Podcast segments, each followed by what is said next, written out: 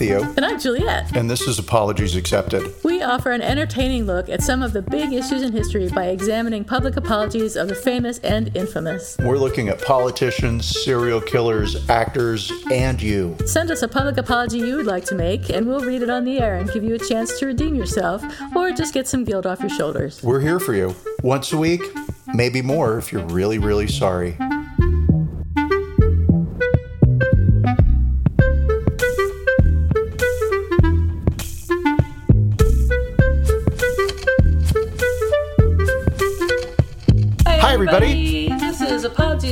Accepted, the, The podcast. And I'm not Theo. And I am not Juliet. And I have been waiting, waiting, waiting to hear the bacon for this week. I've been waiting all week to hear what What this is shaken is. bacon? So it better be good. It's it's the best bacon of all time. Um, Awesome. yeah, it's pork belly bacon. Uh, So nothing, which is great. We bought a house and uh, Yay. we had to do all the things like find your report card from the third grade and make three copies of it and get them signed by the nun that originally flunked you in the third grade and send them into the mortgage company. It's a bunch of stuff, right? Um, and we've been busy with other things. And so some of that mortgage stuff didn't happen. And they would send really polite emails that got less and less polite and more pointed. Today is the day that we need the W 2 from, okay, uh, yes, Yeah. yes, yeah, yeah, yeah, I've got it. I'm just really, really lazy. Um, right? It's a it's a whirlwind of, of paperwork, but whatever. It's so stressful too. Well, and then because right, because there's always that opportunity to be like, no, I'm not going to give you that piece of paper because I've changed my mind. I don't want to buy the house and I don't want to spend the money. Thank you, goodbye. Um, so there is a lot of that. Um, and if it hasn't been the house and talking to movers and having an open house here and having people come through our house, well, Yeah. we pretended to also be visiting the open house just so I can Oh yeah. hear people. Yeah. Um, nobody said anything interesting at all. All I talked about was the house and not how good my taste is. I expected at least one wow, and I didn't get it. Um, yeah. So that's been it. Uh, mm, so that's my bacon. It's just the anxiety around buying a house and the thoughts of like having to move and pack and you know, all that stuff. And James will be out of town during the move, which on one hand is great because then I, I get to put things where I want. Like the couch goes there, done. That is great. Yeah, it's um, I can't wait. But then also it's just me, and so it's like uh, I don't want to make all these decisions. It's too much You'll responsibility. great. It'll be perfect. If you get to do it all yourself, it'll be perfect. Well, th- thank you. yes, I had forgotten I know that. that's true. Yes. Yeah. So, what about you at Shake and Bacon? Um, not much. I did go to see Barbie yesterday with my friend Alex, who I Shut haven't up. seen. Huh? Yeah. Have you not seen it yet? No, and my hairdresser did, and he has big opinions. So I need to hear everything you thought. I thought. want to know what your hairdresser's opinions are. I was fascinated. So I had my hair. What's Shake and Bacon? I had my haircut on Yay. Friday, and uh, so my hairdresser was telling me this story about how he'd been invited to this guy's birthday party, and the guy was having a Barbie viewing party. So dress up as Barbie, let's all meet, and we're going to go to the theater and have fun. And uh, my hairdresser, uh, let's call him. This is not his name. Let's call him Adam. So uh, Adam was dressed up like Ken. And mm-hmm. as he was standing in line and getting into the movie theater, people were like, "Oh, hey, Ken!" Mm-hmm. right? Mm-hmm. And so cool, he was into it. It was a lot like dressing up for Rocky Horror, right? And people Yeah. were responding to his outfit, and he was he was enjoying that. And the movie started, and he said to me, "It's all about the patriarchy." and how bad the patriarchy is. Uh-huh. And I didn't like how stupid they made men look. And the men were really just accessories for Barbie. And I didn't like being there promoting that image as Ken. And I didn't Totally feel missed the point. and I didn't feel that this was the film for me. I thought it was going to be funny and light and interesting and like, you know, ha ha ha. Um, and so I left. And I was like, he left. He Oh, left his friend's party. he yep he left the movie theater Wow. and then um and he went home and he got out of his ken outfit and he did not go out and join them afterwards because he was really disappointed. mad, mad. It was like the worst film that he had ever seen outside of this other film that I've already forgotten what the title was, but he told me about that one too, and it was bad. but yeah, and so I was like, Damn. well, that's a that's that's a really big reaction. Um, I've only heard really positive things in the press, but I don't know anybody who's seen it personally. And then I told him that uh, my friend who is a feminist was going to go see it, and I was really excited to get her take on it. And so here you are, my friend who is a feminist. oh dear. What was your take? Well, I thought it was a step in the right direction, but not. It didn't go far enough. So I feel the completely opposite of what your your hairdresser thinks. I think it, it you know, it mentioned the patriarchy, which I think may be the first time in a movie I've heard the patriarchy be mentioned as something that exists. I'm not sure. Can't be true, but feels like it's true. Um, Although at the same time, it's still a Barbie movie and it's still like sponsored by Mattel, so they can't go very far. Although they did mention capitalism and how the harms that capitalism can do, and obviously the harms that patriarchy does for women. Um, but I, it, it, I mean, I, you know, do I want to say that a Barbie movie didn't go far enough into feminism? I mean, what, what, what do you expect from a Barbie movie? So I I think for a Barbie movie, it was pretty well done. I'll say that. Okay, and did you cry, or were there moments where you could see where somebody would have cried? No, Because I've heard that people have cried. really. Yeah, that they were moved to. Oh, you know what I can't. Yeah. think of any moments where I might have been moved. But I mean, it wasn't as funny as I thought it was going to be. I thought it was going to be like funny, funny, but it wasn't. It wasn't like Barb and Star, which is one of my favorite movies that have come out in the recent years. Such a great film. it's not a great movie. Um, so I, I prefer Barb and Star to Barbie. Um, but you know, am I glad I saw it? I guess I had a good time with my friend. Um, it was. I guess it was worth the ten dollars I paid to see it. So um, Oh, that's it. I thought movies Yeah. were like fifteen to twenty bucks a ticket now. it was um, A matinee. a matinee. Yeah. Look at you getting those discounts? That's right. And I went to the Alamo Drafthouse, so I got to have like waiters come and wait on me, which is always nice. That's my favorite theater. Yeah, it's pretty good. Pretty good. Uh, but it was sold out. Barbie's been sold out for ever since it it um it showed up, and I managed to get the last two tickets. Uh, the tickets went on sale on Wednesday for the weekend, and, and I logged in like at, at eight o'clock on Wednesday morning, and there were two seats left. So I got the last two seats. So So God it's wanted you to see that. Yeah, I guess so. so I'm glad people are going to see it. I don't know if a lot of people are walking out. I didn't see anyone walking out in the um, in the showing that I went to, but I think people generally know what it's about. So I guess your hairdresser wasn't really um, aware of the whole thing. So so interesting. I, yeah, he was expecting more of a cross between Jem and the Holograms and Barb and Star and the Golden Girls and uh, you know ha ha ha comedy. Yeah. So you know, I, would- I'd give Barbie a, a B minus. Oh, harsh! I was thinking C plus, but You're B a tough grader. I haven't even seen it. I'm like A. Are you going to see it? solid A. Um, I'm I'm intrigued, and it I'd be interested to see what you think. more my hairdresser Adam's response to the film that made me say like Hmm, maybe I'll go. maybe I will go see it in the theater. I I mean totally I will see it when it comes onto Netflix. Um, absolutely, but maybe Is your hairdresser generally the kind of person to walk out on a feminist film? No. No, That's that was the bit that was kind of surprising. He's very like let's put it this way. He gets to touch my hair. And that means that he's got to be cool and his politics must align and he must all the things, Yeah. right? And right. so you don't want to sit there for an hour while somebody's messing with your hair telling you about Make America Great Again. Yeah, exactly. For sure. Yeah, Yeah, because they would take those scissors and stick them in my head. Hey, what a nice segue to our topic today. That's right.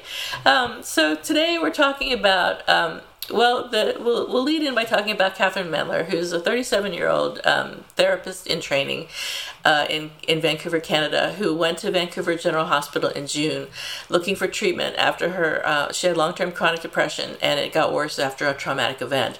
So she went to the hospital to see a psychiatrist and was ready to stay overnight, you know, if necessary. I think she was thinking that maybe they, they uh, admit her uh, because she was feeling so bad. So she filled out an intake form and told the folks about her mental health history and um, her overwhelming feelings of depression.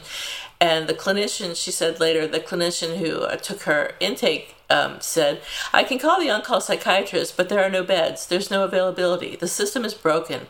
Then she said, Have you ever considered medical assistance in dying, which is physician assisted suicide? And I'll, I'll talk more about that in a few minutes. Um, but Mentler said she was she was taken aback by the question and had never considered assisted dying before, even though she had in past on her own tried to overdose on drugs. Um, the clinician told Mentler that overdosing at home could lead to brain damage and other problems, um, whereas the state administered uh, medically medical assistance in dying, also known as MAID, uh, death of benzodiazepines and other sedatives was more comfortable, she called it. And Mentler said the staffer also told her a story about another patient who had had mental health challenges and drowned in a river. And the, the staffer talked about her relief that the patient had passed away given her struggles, which I think is appalling. I mean, A, you shouldn't be talking about your other patients like that. And B, you, you're saying that you're relieved that your patient who's struggling is dead. That's just nuts. Um, and Mentler was upset by it. She said the encounter left her feeling uncomfortable and emotional, and she posted about it on social media. Thank God we have social media, otherwise, we'd never hear about half the stuff we hear about, I think. Um, I was shocked that someone working in mental health or healthcare in general would make a judgment about a person and a person's life without knowing what their wishes are, Mentler said. I very specifically went there that day because I didn't want to get into a situation where I would think about taking an overdose of medication. Mentler says that she has long lived with depression, anxiety, and chronic suicidal thoughts, but she still found joy in life. That day, my goal was to keep myself safe. I was thinking of maybe trying to get myself admitted to the hospital because I was in crisis, but she went home feeling hopeless because this was my attempt at reaching out for help, and I feel it was actually more traumatizing. It actually made me feel a lot worse to think I live in this place where the system is completely broken, there's no help, and the only other option we talked about was assistance in dying. I wanted help to live. She did later get help from another clinic, and obviously she's still alive, so thank God um, she got taken care of. Um, and a spokesperson for the hospital later said that the topic of assisted dying was raised during the discussion with Mentler, but said that it was done to assess her risk of suicide rather than as a suggestion. And I, have read some other um, articles that said that that's actually not true. That they usually don't ask about um, they usually don't use MAID as a as a tool to ask to assess people's risk of suicide. That that's something that they wouldn't do. So it's interesting that it was done in this case. Um, so what is medical assistance in dying? Uh, known as MAID, it's been legal in Canada since 2016 for terminally ill residents. Uh, so in, initially, it was brought about to help people who were at close risk, I guess, of dying, or we're going to be dying in like six months or something like that. Um, and then it was expanded in 2021 for people living with debilitating disabilities or pain, even if their lives aren't at immediate risk. And they were going to make um, MAID available to patients suffering from mental illness alone starting in this year 2023 but it has been paused by the canadian government so i guess they're still looking into the legality and the ethics of, of that which i think is a good idea um, in the U.S., physician assisted dying is legal in 10 states and Washington, D.C., where access to the procedure is generally restricted to people with a terminal illness and less than six months to live.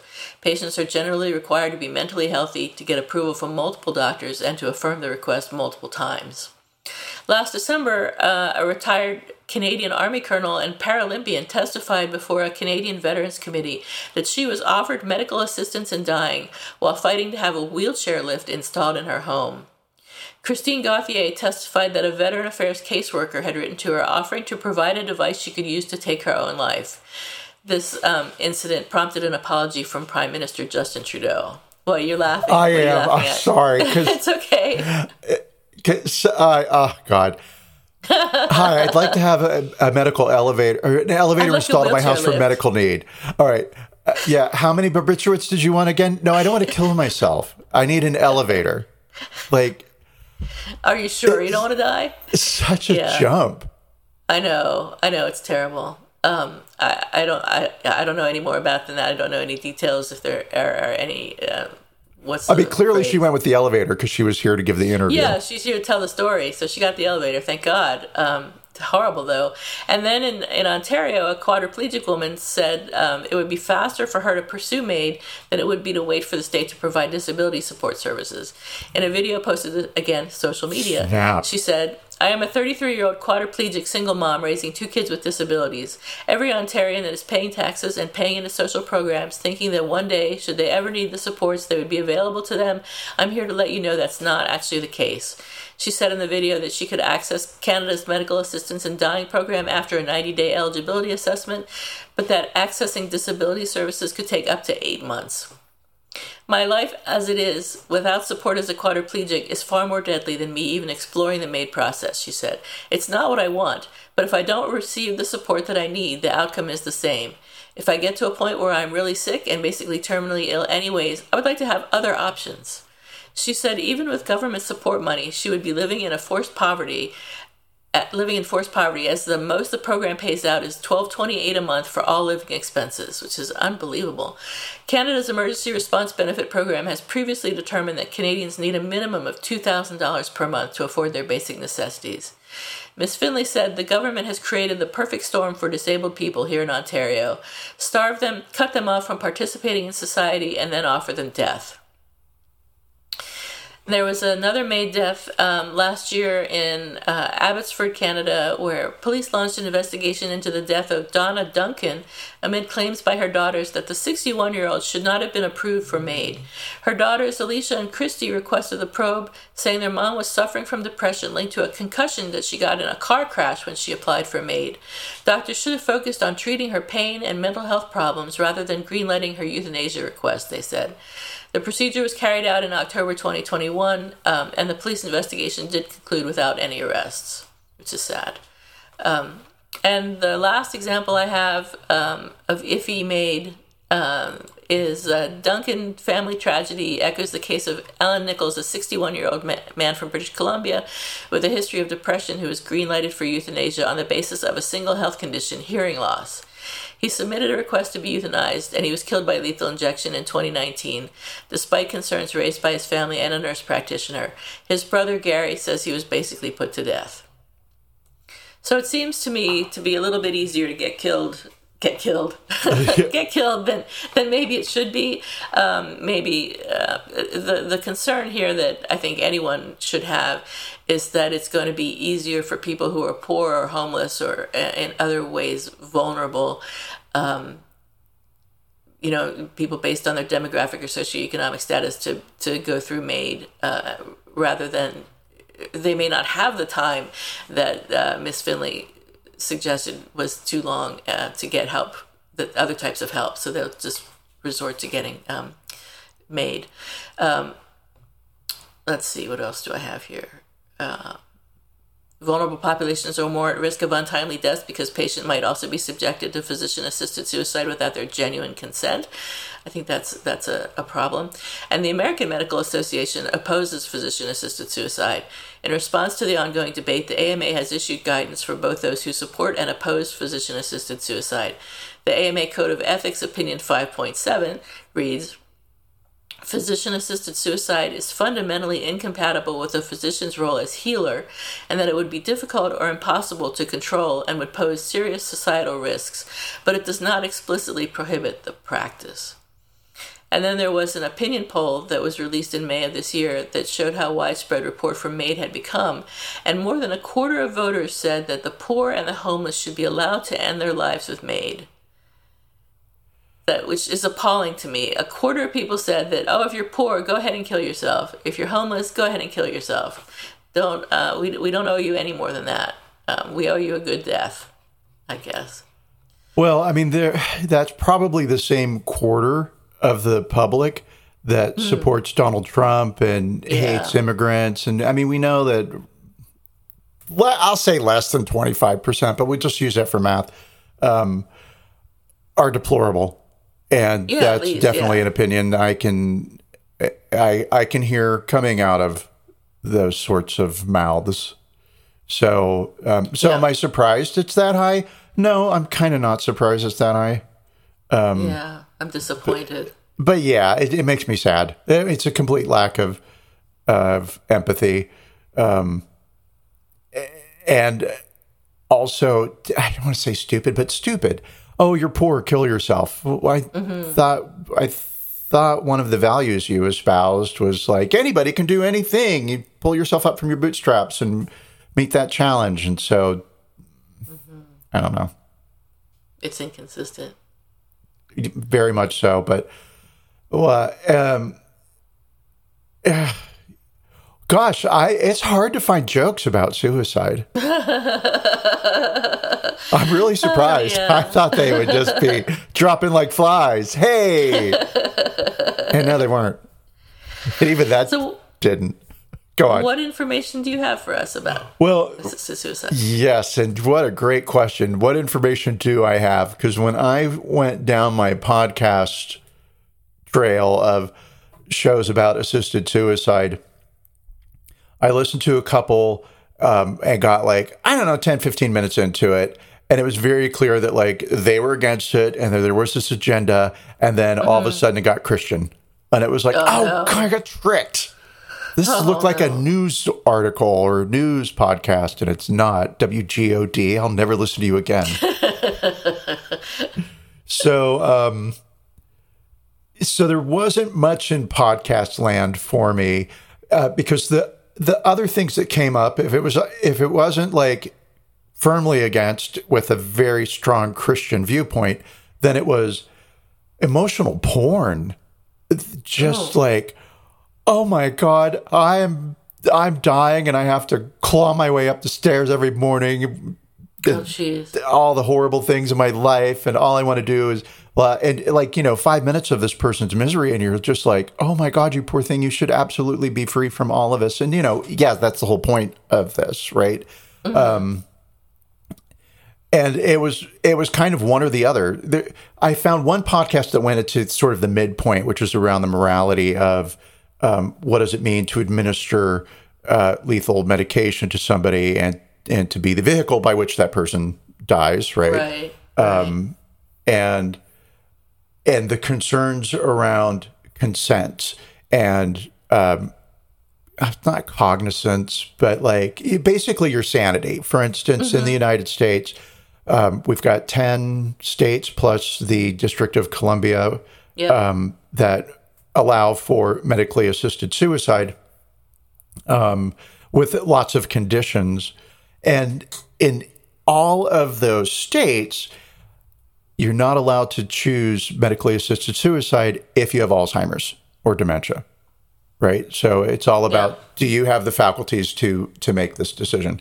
Um, and so where I went to ultimately was just the history of this movement. And so let's take a quick look at the history of uh, the euthanasia movement. And I will be reading this from The Daily, which is a uh, news publication put out by JSTOR. Um, okay. The idea that death should be merciful is not new. When a person is gravely wounded or terminally ill, when death is inevitable and the suffering is so great that living no longer brings any joy to the person, it is understandable that he or she may wish to die. The invention and widespread use of morphine in the 19th century to treat and then to kill pain led to the belief that a less painful dying process was possible. In the mid 19th century, surgeons began using chloroform, which had fewer negative effects than morphine and which knocked people unconscious. In 1885, the American Medical Association officially opposed voluntary euthanasia. Though some doctors believed in the redemptive nature of suffering, the opposition was not overwhelming enough to stop the movement. The ability to relieve pain experienced as a result of surgical procedures, childbirth, or mere living logically led to conversations around death and dying. Medications could alleviate end of life suffering and expedite death. So, uh, let's see. In January 23rd, 1906, the Ohio legislator, sorry, legislature introduced the euthanasia bill. A Cincinnati woman named Anna Hall had lobbied hard to legalize euthanasia, hoping to haste the death of her mother, who was suffering from a terminal and painful illness. And that this was 1906. And I've got to say, if you're campaigning to end the life of your mother, hmm. maybe you're more into the money than you are to your mother. I I don't know. Um, but so that's going back to 1906. In 1911, a woman named Sadie Merchant, who was living in a Shaker colony and struggling to breathe with a single functioning lung for years, mm. asked for help for dying. The Shakers that she'd been living with got together and they prayed, and then God told them that it was okay for them to help this woman.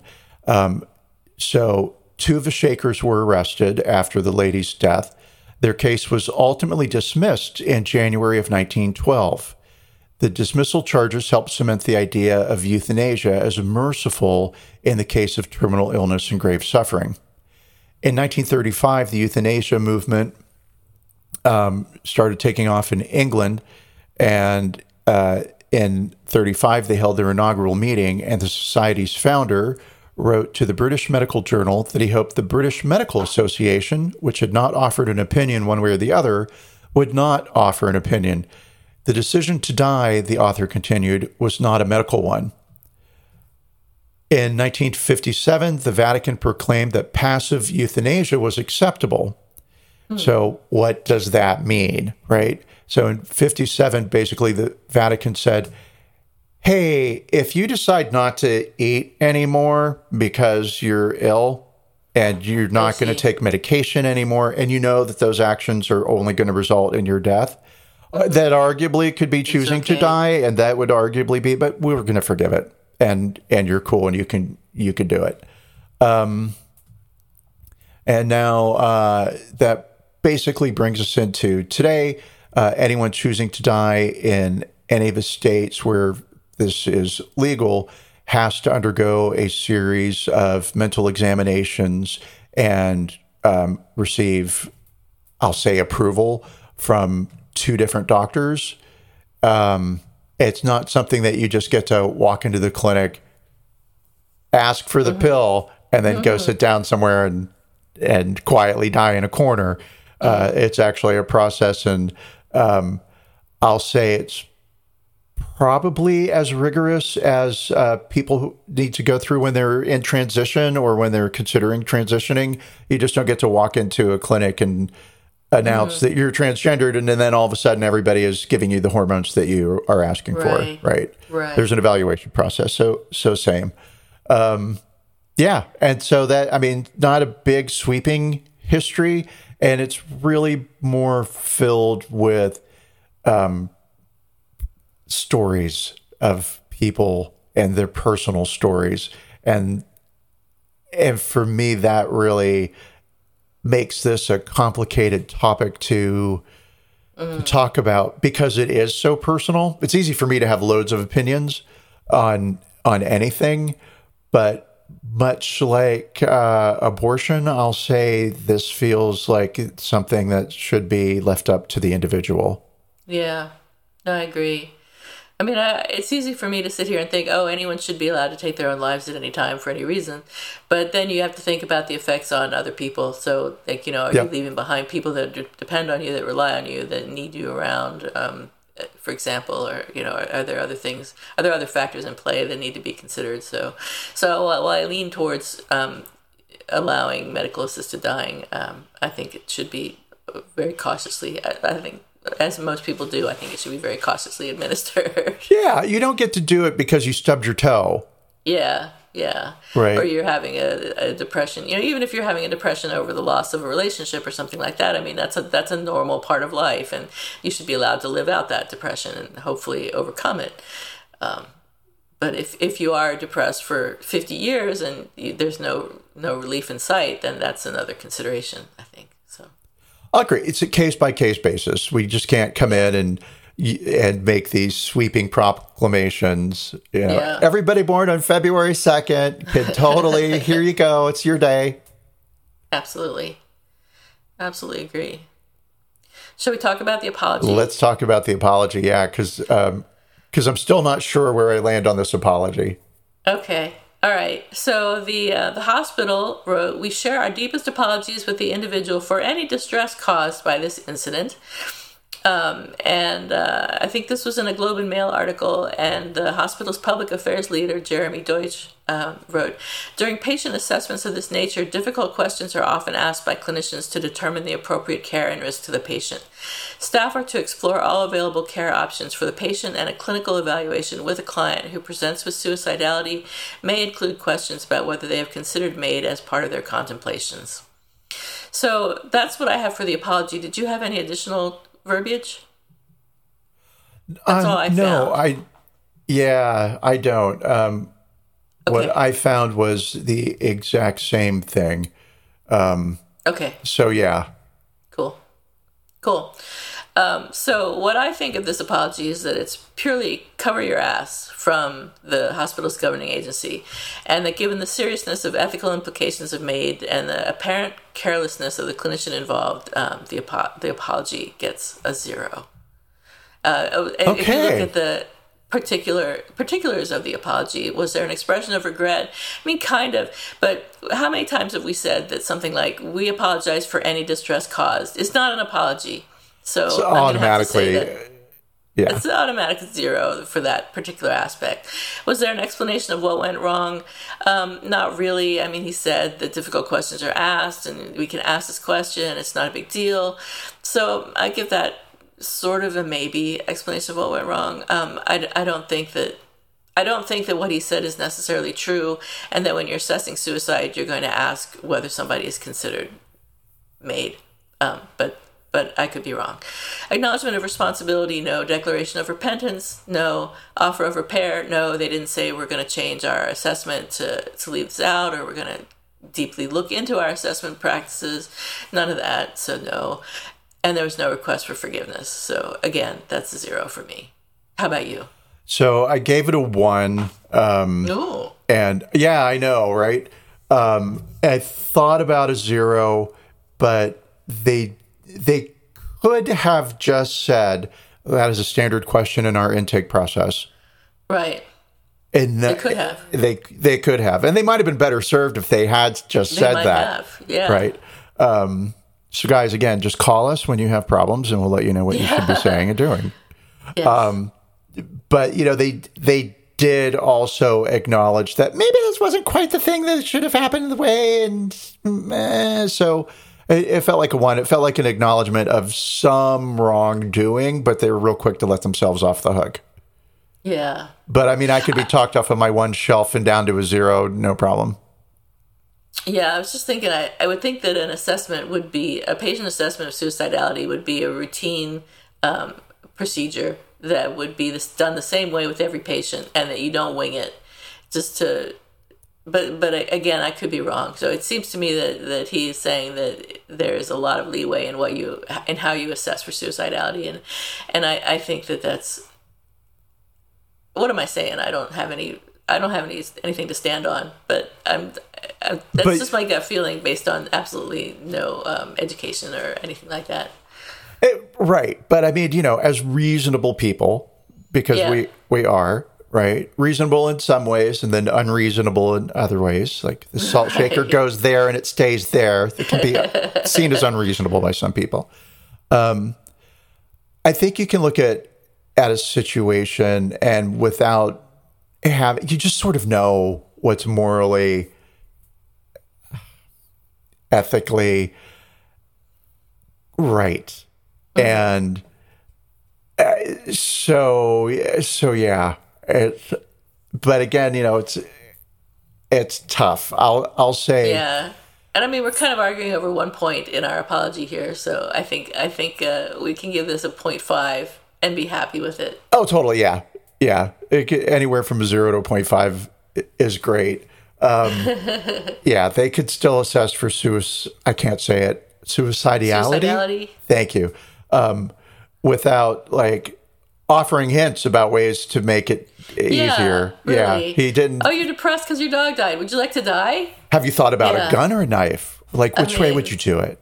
Well, they do ask that question actually. That when you're assessing suicidality, they they ask if you. They don't ask that way, but they say, "Have you thought about how you would do it?" Because a lot of times, people further along on the on the road to killing themselves have a plan and are specifically aware of how they would do it. So that question could be asked, but Um, but I, I wouldn't necessarily say, well, have you thought about dying? If the person hadn't raised dying as an option, that's a little bit much. All right. So, do you have an apology expected or who's sorry now this week? Um, I do, but I will go second if I okay. can. Of course. So, mine this week is um, about the two robo taxi companies, GM's Cruise and Alphabet's Waymo, who are expanding their um, their robo taxi services to cities across the U.S., including Austin. So be on the lookout. Los Angeles, Miami, and New York City. Um, on August 10th, the California Public Utilities Commission allowed Cruise and Waymo to operate across San Francisco at all hours and charge fares. Opponents, including transit and fire officials, argued that the taxis had repeatedly gotten in the way of emergency responders and had become a nuisance. The very next day, cruise cars snarled traffic in the city after the Outside Lands Music Festival called wireless service problems and the cars lost contact with their central office.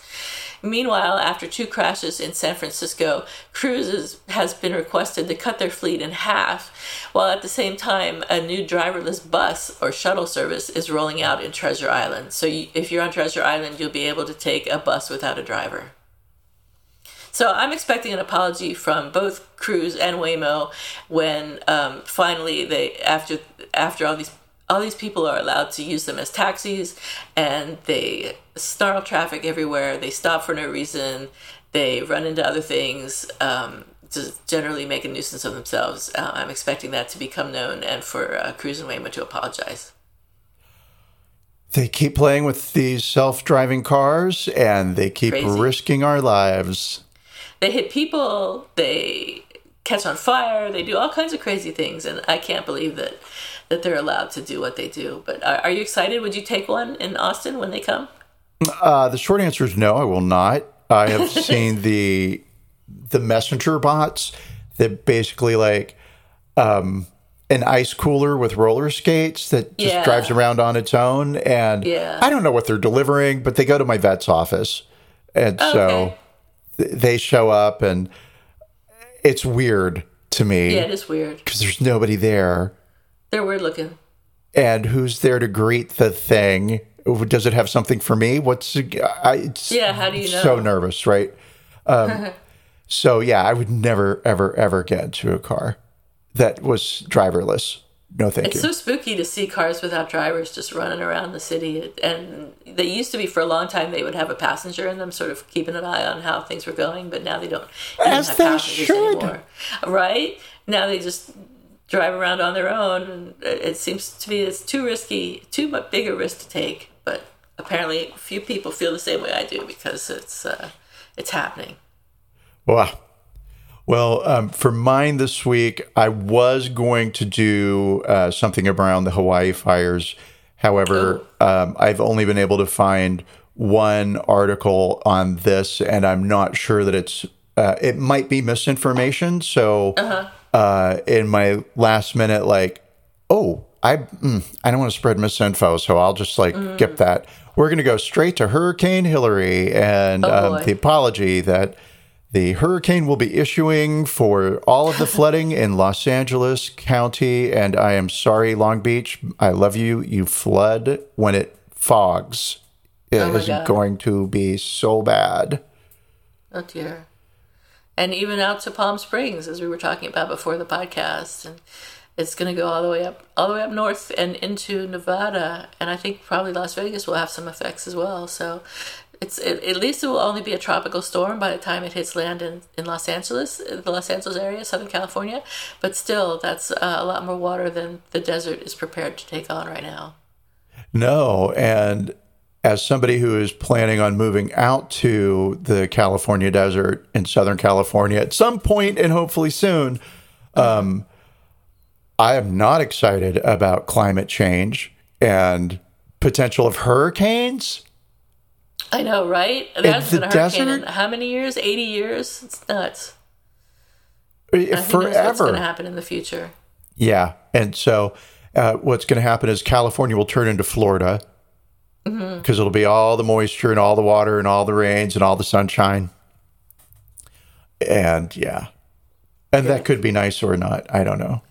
Not if the humidity is. It's going to be horrible. Florida. Yeah. Too much. Too much. All right. Well, fingers crossed for everybody in the path of, of Hilary. Uh, and why did they have to name it Hilary? That's too much, I think. It should have been some other woman's name. It's, it's like But then you know, uh, like, were they up to the letter? Obviously, they were up to the letter H because don't they have to? They don't Yeah, have but to, they- but there they, are plenty of women's names that start with H. They didn't have to pick Hillary. But you know what happened? It would have been, oh, you didn't pick Hillary because Democrats control the weather and blah true. blah blah.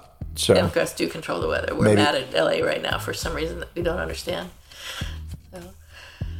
All right, thank you, Theo, for your support this week, as always. and thank you, not Theo, for your, Participation.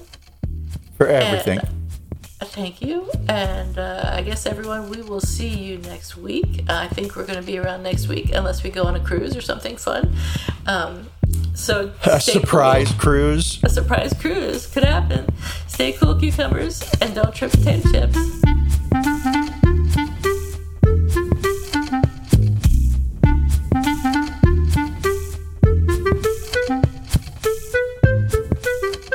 Listening to Apologies Accepted, the podcast. You can find links to the articles and the sources in the show notes. To submit an apology or find out more, visit us at apologiesaccepted.net, where you can also find our merchandise, We're on Twitter at Apologies Accepted. and on Instagram at apologies.accepted. You can support our important work at Patreon forward slash Apologies Accepted. And fuck Facebook. Bye. Bye.